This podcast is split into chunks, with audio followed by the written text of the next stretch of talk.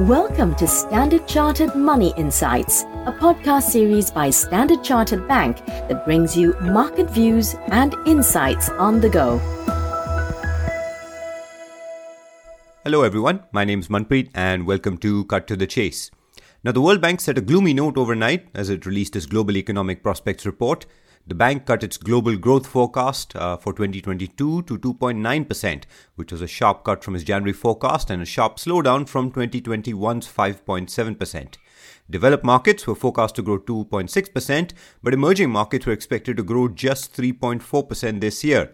The World Bank's downgrade of China's growth forecast to 4.3% was undoubtedly one key contributor, though I could not help notice that the 2.5% growth projected for the US was still above its long term trend. On the converse side, Middle East and North Africa was expected to grow 5.3% this year, benefiting from higher oil prices, while South Asia was expected to grow at 6.8%. Now, in his comment, World Bank President Malpass said that the global economy could enter a period of feeble growth and elevated inflation, and said that the danger of stagflation was considerable.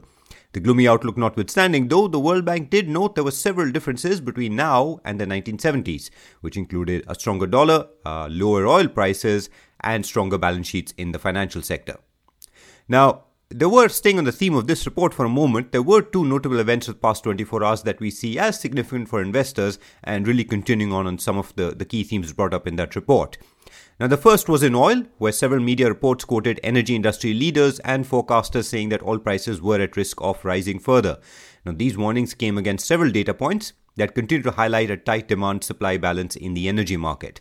Consensus is looking for a fall in US crude oil inventory data uh, that's due later this week, but there's also focus on what's likely to be a rebound in Chinese energy demand as the economy emerges from COVID lockdowns, what appears to be still poor prospects of a deal with Iran, and some lingering doubts on whether OPEC's efforts to raise output can help cap prices, given expected output increases may not match cuts from Russian supply. Now, all of these events, of course, have meant that oil prices have remained relatively elevated, around $120 per barrel, which has been consistent with our own expectations. For investors, we continue to see energy sector equities as, as an attractive route to not only gaining exposure to elevated oil prices, but also creating some protection against the risk of a further rise. Now, recall this sector is one of the rare parts of the market which is up considerably year to date uh, in what looks like almost a mirror image of the S&P 500 uh, on the chart. Now, the second thing was in Australia, where the central bank raised rates by half a percentage point uh, to 0.85% and signaled there was more to come. Now, this 50 basis points rise was well above consensus, which was looking for only a 25 to 40 basis point hike. And the RBA governor signaled the central bank had more in the pipeline, noting that inflation in Australia was, in his view, hotter than a month ago and that further hikes would be needed to normalize policy. For reference, Australian policymakers have indicated in the past that their estimate of the neutral policy rate was around 2.5%. Now, we see this upside surprise as positive for, for the Aussie dollar, which regular listeners will know is among our more preferred currencies.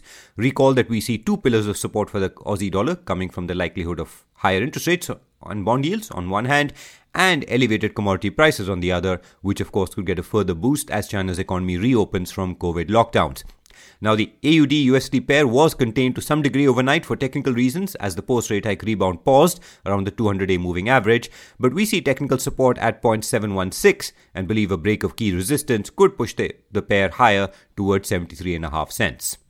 So, two ideas to focus on today after the World Bank's relatively gloomy report, but let's not forget we still have several central bank events lined up to watch today, including India's RBI today and Europe's ECB tomorrow.